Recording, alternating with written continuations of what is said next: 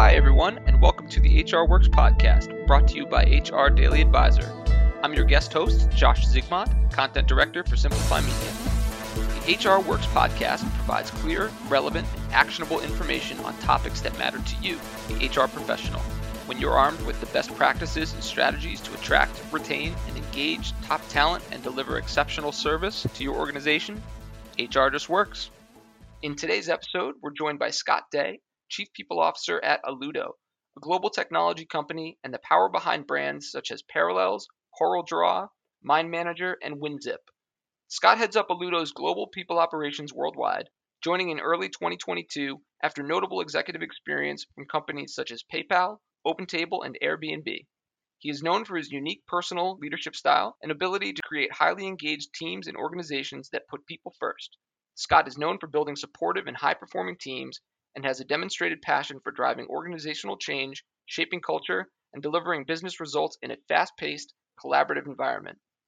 He's also a huge believer in the power of workplace flexibility, and we brought him on today to talk about the topic that is dominating headlines and conversation in the HR space right now, and that's the idea of the four day work week. So, without further ado, let's welcome Scott. Scott, welcome to the HR Works podcast. Hi, Josh. Thank you so much for having me. Well, it's great having you on, Scott. And as we do with all of our guests that we introduce to our audience on HR Works, let's get you started and have you talk us through your career path and share a bit of what led you to pursuing a career in human resources and people operations. Yeah, for sure. Um, well, when I got out of college, uh, my career path was pretty well uh, established for me in advance. Uh, I went to college knowing that I wanted to uh, be an officer in the Marine Corps. And that's what I focused on for the four years of my undergraduate studies. And that's what I did upon graduation. Uh, so, for the first five years of my career, I was a, a logistics officer in the United States Marine Corps. Um, in the last couple of years, uh, I went back to school and got an MBA in the evenings uh, when I wasn't working. Uh, and that's when my eyes were sort of open to a whole uh, new uh, career path or a different way of doing things, which was uh, kind of the corporate uh, world.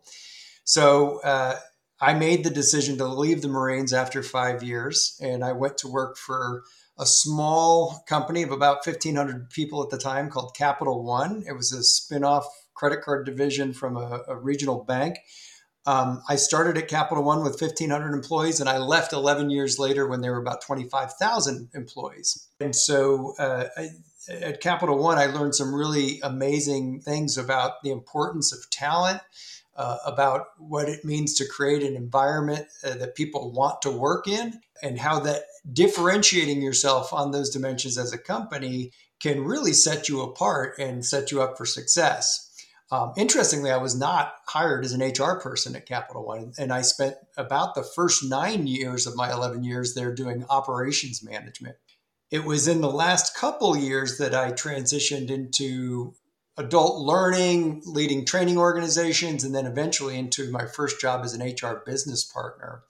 And that was really building on the interests that I had established in my time in the Marines in leadership leadership development. What does it mean to be a leader? Uh, what differentiates strong cultures from uh, from weaker cultures?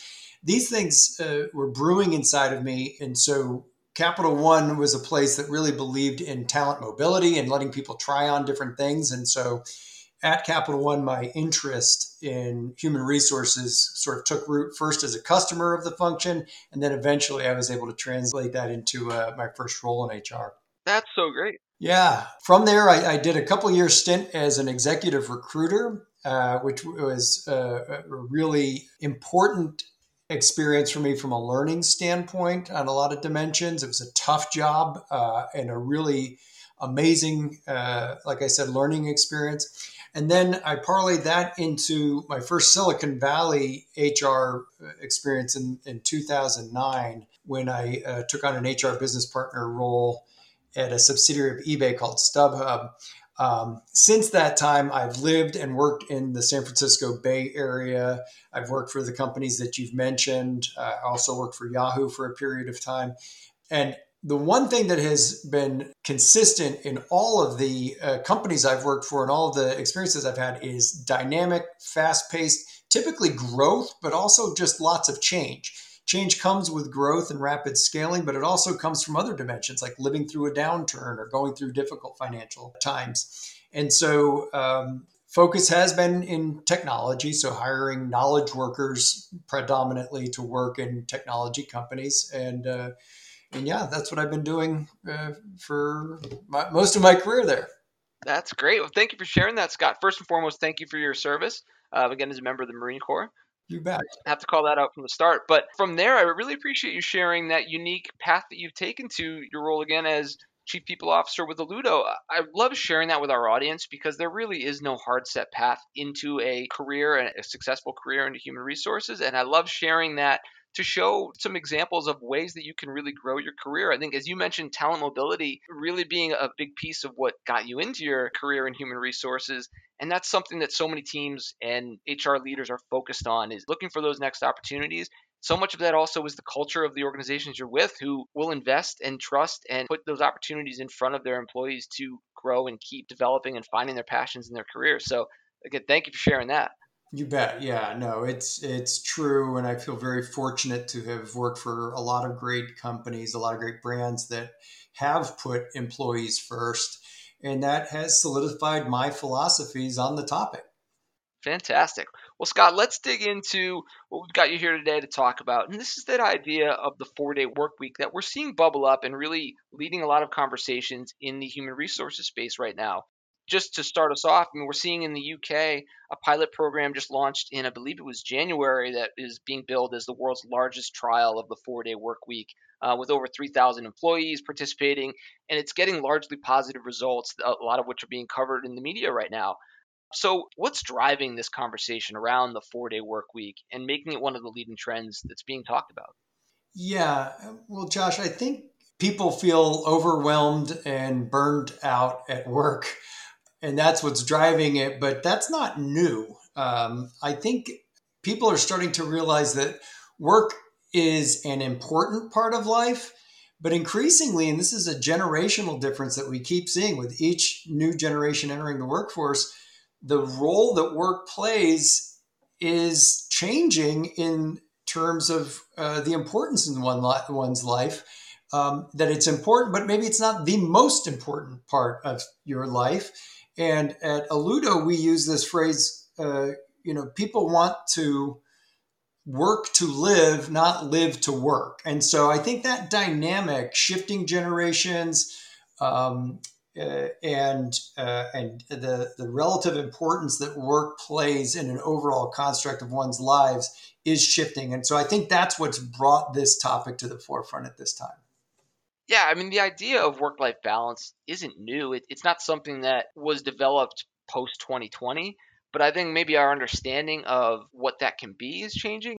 People are realizing that it can actually be achieved and there's different ways to get there as opposed to just getting out of work at a decent hour to make it to the gym or take care of what needs to be done in your personal life. I think there's a, a different understanding of how to get there. Absolutely. Yeah. And, you know, interestingly, on this topic, I think that the four day work week uh, is an important conversation. And for certain kinds of jobs, it may be the most important conversation because it's, you know, there are jobs, let's say, that, that require your physical presence at a place and, and at a specific time. And I think for those types of jobs, this can be a way to address what you and I are talking about. Yeah, Absolutely. So, knowing that you're an advocate for workplace flexibility, do you think the four day work week is the best pathway going forward to combat burnout and achieve that work life balance that so many of us are going for in 2023? Or are there other options out there that we should be thinking about too? Yeah, well, as I just mentioned, I think for certain kinds of jobs, uh, those that require essential workers, uh, those that require shift coverage, that yeah, this might be I think for the kinds of jobs that I'm typically working with in the technology industry, and I think this applies to other industries as well, where you're seeking uh, knowledge workers, I'm not so sure that the four day work week is the best answer. And it's not maybe for the reasons that one might assume. Um, to me, uh, it's still a top down decision that's driven by a company that says, here's how we're going to help you as an employee manage your work life balance. We're going to reduce your work week. I'm much more in favor for knowledge workers of a modality that says, why don't you tell me what works best for you as an employee?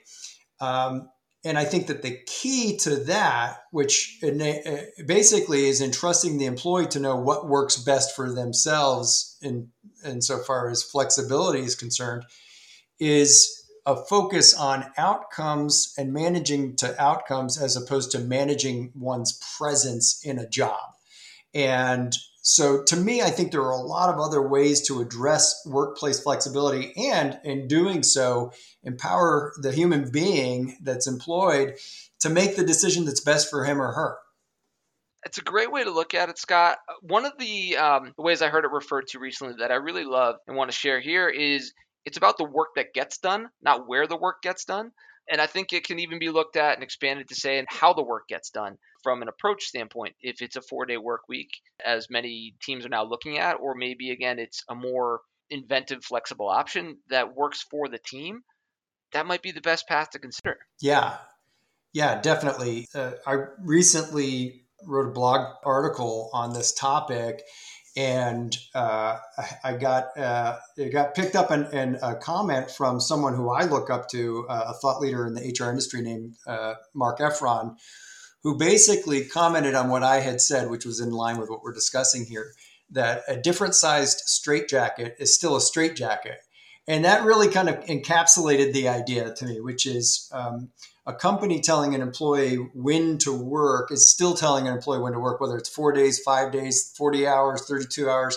And I think that uh, the direction that work uh, is going and that companies need to be thinking about is um, what works best for the employee and how do you set up systems and approaches that support them making the decision. That's some great advice there, Scott. So, what are some of those challenges and drawbacks that HR leaders, organizations, and employees need to be considering when they're looking at four day work weeks and saying, maybe this could be a good fit for us? What are some of those red flags that need to be thought about? Well, I think the biggest one is will it actually address the problem? Sure. Uh, one can still get very frustrated that they're missing important parts of their life in four days, the, uh, the same way they could in five days. You know, having three contiguous days off, if that's even the setup, because nobody's said that a four day work week means four days uh, in a row, uh, will allow for the kinds of autonomy and flexibility that uh, uh, a system might if it were to say, you tell me when to work. And, and so that, you know, I just, I think the biggest challenge is will it actually address the thing that you're seeking to address, which is creating uh, not just less burnout, but a greater sense of autonomy for the employee. To me, ultimately, that is more important than anything. I think that's more important than compensation. I think that's more important than uh, learning on the job. It's empowering adult knowledge workers to make the decisions that work best for them in their lives and to trust that. And, uh, and and if there's that relationship of trust, I think that there's all kinds of benefits that come from it. We can get into that, but um, you know, the biggest red flag for me around a four day work week is it's a different. You're just changing the time dimension. You're not changing anything else. Yeah. So, what are some of those other options maybe teams can consider beyond just a four day work week to still achieve workplace flexibility? Yeah, I mean, the one that we're all living through right now, thanks to the pandemic. Whoever thought we'd be saying thanks to the pandemic about anything? Uh, but remote is a is a big one, and the data is is speaking for itself on this. Uh, you know, I've read recent articles and seen things uh, uh referred to on LinkedIn, for example, that uh, jobs that are listed as remote first are being disproportionately sought after uh, and applied to uh, vis-a-vis office-based jobs. So I think remote and giving people autonomy over that spatial dimension where you work from is is probably the most significant enabler of flexibility and therefore autonomy. Um, I think uh, on the time dimension, somebody's setting their own schedule for the preponderance of their work time. And what I mean by that is, yes, there will be important things that have to happen at a specified time. The important weekly collaboration meeting or a place where information gets handed down. And so, you know, there will always be that dimension, but the bulk of our time working is usually doing our job. It's not just attending the meeting, it's what do we learn from the meeting that we then go and have to apply our skills toward uh, some outcome. And so, uh, giving more flexibility on when that work gets done allows people to uh, optimize for themselves. I mean, we all have different needs. We have different familial needs, we have different uh, commitments outside of work. We also have different brains uh, that work better at different times of day, or maybe that are wired differently from one another. And so I think, uh, you know, giving flexibility towards scheduling is another one. What enables this uh, to occur is this idea of outcome based management, uh, which uh, we touched on earlier. Um, but I think th- I think those are the big ones that I think of. Another one, you know, tracking free PTO, sort of this idea that you know best when you need to take time off to go and recharge, and uh, that as long as you're planning that into the accomplishment of the outcomes that we've mutually agreed upon, we being the employer and the employee, then uh, uh, setting the employee free to make those decisions on their own is is what works best. I love that idea too of there being different modalities, different approaches that work best for different people. I, I, think we're seeing that, and we can all speak to it where we know when we're able to be more focused, maybe more creative, and working your schedule around those times to really optimize the eight hours a day you're putting in or the 40 hours a week you're putting in to really get the most out of yourself and out of your workforce. And that's where teams are starting to see that and taking advantage of what we learned from the pandemic, how to use tools to our advantage, right? We're seeing use of more asynchronous tools and accomplishing work in different ways. Um, it's great that teams are exploring that. I love that you're an advocate too for teams continuing to explore that with flexible schedules that aren't just the four day work week. As you said, we don't even know yet what that looks like. Is it a Monday through Thursday? Is it Monday, Tuesday with a Wednesday off day and then Thursday, Friday? Um, and I think teams will continue to explore that and find the best fit for their people. I'm excited to see how that plays out. So, Scott, with that, how can a team really get a sense from their workforce of what works best? Well, I think it's important to listen to your employees. I mean, all companies are different. Uh, we we're all on different missions, uh, and and we attract people to work uh, for us uh, using different combinations of our missions and what rewards we offer, and, and, a, and a host of things. But um, I think one thing that companies should have in common is that it's important to listen to your workforce. And so that's what we did at Alludo.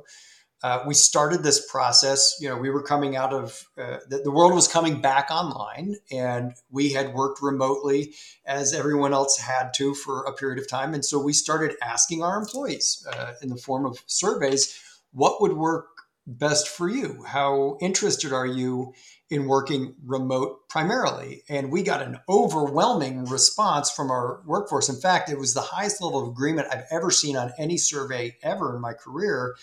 That about 85% of our workforce came back and said, um, Yeah, I want to work remote.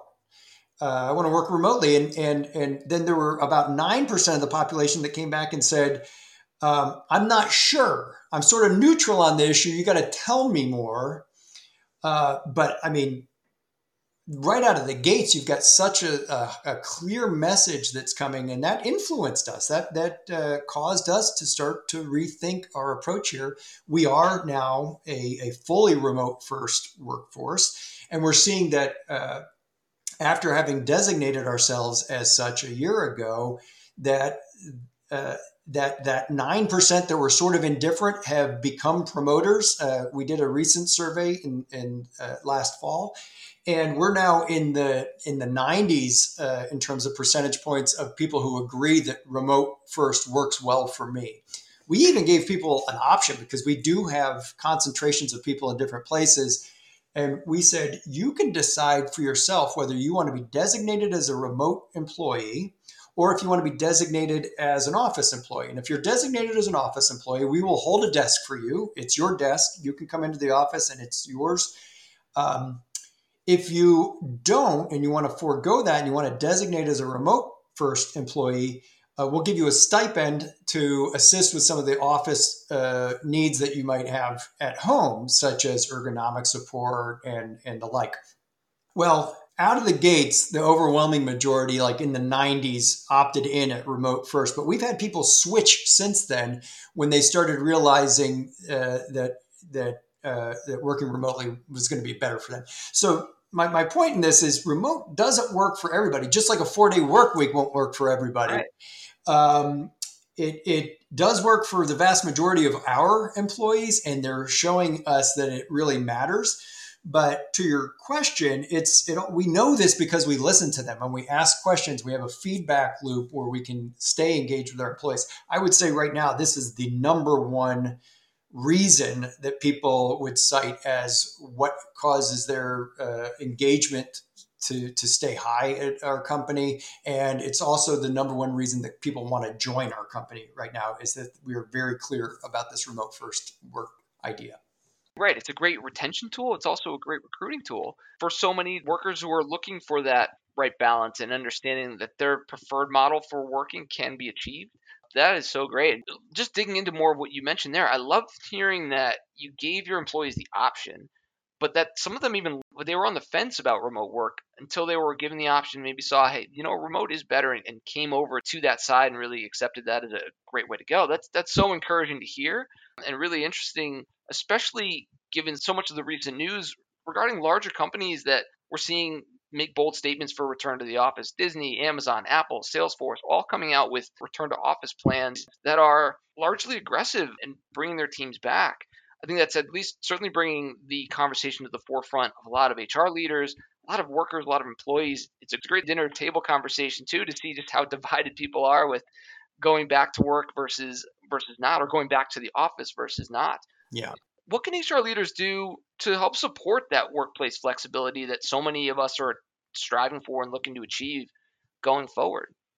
Well, I mean, you just mentioned a lot of big name companies that, you know, if you're a part of those companies, I guess you just keep doing the same thing you've always done and you pay more and, and offer uh, great opportunities to learn and great uh, cultures. Each of those companies that you mentioned are respected brands and, you know, they have a lot to offer if you're not one of those companies, what I would offer as advice is play against that. Because as the as the demographics are showing us, and again, there are studies on LinkedIn right now that show that people are disproportionately interested in working remotely. So this gives smaller companies that have the ability to do more dynamic uh, testing of these kinds of things um, to play against that and say we're not Amazon, we're not Disney, we're not uh, Salesforce, and uh, what we offer you is a greater sense of autonomy and flexibility. And I want to come back to a word that you just used in playing back what you heard from me, and that word is choice. And this gets to the heart of the four day yeah. work week yeah. uh, conversation, and it gets to the heart of the of the spatial dimension where I work from. If you can offer employees a choice in the matter I'm willing to guarantee you that they will be happier about that. Now, uh, does that mean that you will retain the best employees and attract the best employees? I don't know. There's a lot of things that go into that, but I certainly know that this, in my experience, is a foundational human adult need, which is to be at choice when it comes to things that matter in my life. If I want to sit two hours in traffic to get to a place, to then go into a room where I either shut a door or sit in a little box and get on a screen and talk to other people, or I can do that from the benefit of my from my own home and avoid that time and spend that time doing other things like working out or meditating or going to my kid's soccer game um, or anything playing video games. I don't care. But right. like if I get to make that decision, I am going to feel like a more empowered human being. And I honestly think that is the biggest differentiator. And companies that can offer that level of choice to employees, in my estimation, especially with the generational changes that we're seeing, uh, are going to win. And so that's, you know, I would encourage all companies to be thinking about this, but some, you know, have made massive investments in real estate and they need to demonstrate that they can utilize that. I saw this crazy article just this week that certain companies are now designing their offices to look more like people's homes because folks have gotten so used to working from home. Now I'm going to sit in traffic, drive to a place, go not work in a box, but work in a place that looks like the one that I just left and, and drove away from through traffic. So to me, you know, I think that some of this is starting to get a bit absurd. Uh, why not give the person the choice and they can decide? Like I said, there is a population that wants or has to work outside of either their home or their, their place of choosing. You know, maybe they work best in that environment. And if you can offer even that flexibility, that's great. Um, but to have a one size fits all, a one size that says we know better than you do what works for you, I think uh, I think that's gonna you're gonna find over time that that becomes challenging to keep the best people. Sure. Well, think about it too. We're all so accustomed to personalization. Everything is personalized now, and, and I think we're learning now too that you can personalize how you work and really find that work model that works best for you to give you the best balance. And I think that's that's we're exploring that more now too. To go back to your initial point, some of the benefits and positive things we learned from the pandemic were it's possible. You can do it. Oh, absolutely. I mean, uh, you know, many companies grew during the pandemic in this modality that they thought would never work. I mean, again, the things that get surfaced is that inherently, companies won't say this, but they have always assumed that their people are lazy or won't work unless they're monitored. Unless we can count the butts in the seats, we don't know that they're actually doing anything. And that kind of just gets down to this differences in how we foundationally see people. My, in my experience, um, uh, people who've taken the time to invest in this in developing the skills that they want to put to work in the workforce are not lazy. Um, and if they want to work from home, uh, they still want to work and they still want to achieve things and we can still measure that achievement and we can still have feedback loops that demonstrate that the outcomes that are important to the company are being achieved by those people let's invest in those things as opposed to mandating anything because mandates feel like i'm less in charge of my own destiny as a human being and i, I just foundationally think that people don't like that feeling yeah, that's great, great insight there too, Scott. So sticking on the idea of output and outcomes, so many businesses and organizations I think are going to look at, well, okay, give me the business case, give me the positive results that'll come out of flexible workplace. What are some of those wins that businesses can find by leaning into workplace flexibility? Well, I mean, at the end of the day, I think it's about retention of the best people as I mentioned in the beginning of our discussion, you know, I worked for a great company. I consider myself a proud alumnus of Capital One, where where I learned for the first time a lot about the corporate environment. And this was a company that, at its essence, realized that being an employer of choice, uh, a place that people wanted to work for, was going to make everything else that came after that, in terms of uh, achieving business objectives, uh, better and easier. Uh, if you get the best to start and they want to stay with you and they stay with you for a long time and, and you invest in their growth and development, um, you're going to win. Like that is that is the differentiator uh, in my estimation. And it's not always just about paying people more. I mean, obviously, you have to pay fair wages. You have to have transparent policies. People have to know where they stand. People want to know that they can grow in an environment. Those things have never changed. Those are fundamental human desires, and those are still important. But all of those things come together to, to, to say, will the best people that I could possibly attract want to work for me and stay with me? And I think that flexibility and uh, uh, promoting autonomy and, and, and doing so through choice uh, will be a relatively low expense way to get at that you know, rewarding people disproportionately, you have to be in such a cash flow position to be able to afford to do that. Not all right. companies at all times are, but I would venture to say most companies are in a position if they can loosen their grip on control and trust a little bit more, and even put systems in place to make sure that folks are doing uh, uh, okay in their pursuit of the, the goals. Um, this is doable and and it doesn't cost a lot and, so th- this is the the this is the foundational dimension of uh, why I think this is good for business.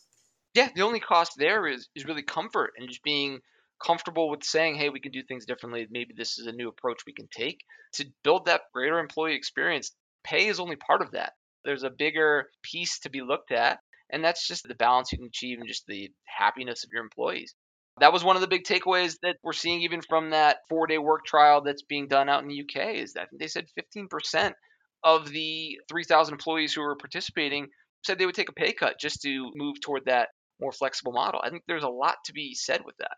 And even that model's not that flexible, but right, but. You, just in that data, people are willing to forego things that everyone else thinks are the most important things to get a little more flexibility back in their life. Imagine if you throw that out the window and say, "You tell me when you want to work relative to this set of objectives that I have uh, uh, that we've mutually kind of agreed upon uh, that we need to get done as a company." I, I think you'd see those numbers go up. I couldn't agree more. That's great. Okay, so we're Scott Day, Chief People Officer at Alludo.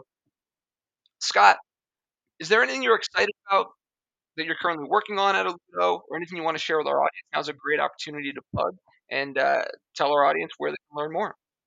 Sure. You can certainly go to alludo.com. I mean, the things that I'm uh, discussing that I believe are good for the employees of the company that I work for, Alludo, um, uh, we as a company think are good for all employees. So I'm very excited to be a part of a company uh, whose brand is rooted in this idea of freedom from time and place. So, uh, you know, we produce a product called Parallels, which enables uh, people to work in a, in a platform agnostic manner. If you have uh, a, a, a Apple laptop and you want to want, run Windows products on it, you can do so through our product. Uh, and you and so we're trying to enable more detachment from the old ways of working, and uh, and so I'm, I'm super excited about that.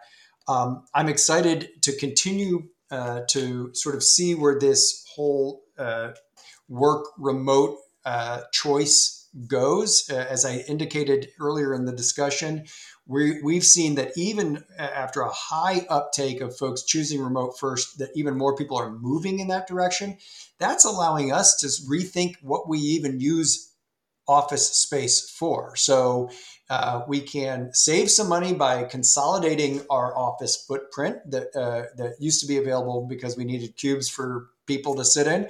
Um, and we're, we're redesigning the space that we do have to be more collaborative because we also foundationally believe that interpersonal connection is super important. And, and so we do want to take some of the money that we would have otherwise put into office spaces and use that money to bring people together with certain amount of frequencies so that when they do come together, this was something we learned through listening to the employees uh, a lot of folks talk about the importance of collaboration that that can only be done in person. I kind of disagree with that. I think that we're we're doing it right now. Like you can collaborate very well uh, digitally. What you can't do as well is socialize, connect, feel that interpersonal bond. If you are in person with another human being, you're just bound to discuss a wider array of things and you're less time bound by it. So we're going to invest more money in doing that kind of stuff uh, bringing people together for the pure purpose of socialization and connection. So these are the things that I'm excited about. Um, you know, we're we're a growing company. We're committed to growth. We want to continue to hire the best people we can. We have to continue to prove that our uh, uh, business um, offerings uh, are, uh, you know, solve the problems that we are trying to solve internally for the rest of the world. And I just feel like there's a tremendous amount of alignment in uh, both what I'm wanting to do inside the company and what we as a company are doing for the rest of the world. Yeah, thanks for sharing, Scott. I'm excited just hearing that. That's perfect. All right, Scott. So we talked so much about what we've learned as a workforce over the last few years, but let's turn the table a bit and just look at what you've learned about yourself over the past few years. What's something that you've learned that you think has made you a better leader over the last year to two years? Yeah, uh, I mean, for me, I think the most significant thing that I've learned about myself uh, that has been really liberating and wonderful is that who I work with is probably the most important dimension of uh, my work experience. Uh, I say this having worked for a lot of amazing companies, each of which was in pursuit of some very compelling missions. And if was, if you were asking me a few years ago, like the mission I was on would have been the most important differentiator, even more so than uh, you know the, the, the other thing that lots of people will use as a differentiator, like how much money can I make? Uh, that's an important aspect to everybody. We all have bills to pay, and, and, and like being compensated is important. Um, why we work, that mission orientation, that purpose is super important. But for me, in the last year, I've realized that you can be on an important mission, but still not necessarily connect uh, values wise with the people that are on that mission with you. Uh, and I guess some of this comes with age, uh, but for me right now, the the the CEO that I uh, report to, who I've worked for before, I worked. Uh, her name is Christa Quarles. She was the CEO at Open Table when I was the head of people there. Uh, this is my second time working for her. I've never come back to the same boss again in my career except for this time, and it really, really uh, was a good decision for me, especially in what I do uh, as an HR leader, like connecting with a leader who shares everything you and I've discussed today would be the same kinds of ways uh, that my boss would look at the world. And so there's just so much alignment in that. And, and having that, I think, you know, just alleviates a lot of stress. It doesn't mean that we're not going to take on difficult things. It doesn't mean we're not going to disagree from time to time. Um, but when when you've got a leader that you align with, and your teammates are also on board for the same reason and believe in the same kinds of ways of doing things, um, it just makes things uh, more pleasurable. And um, so that's the thing that I've been picking up. That's great. Thank you for sharing that, Scott.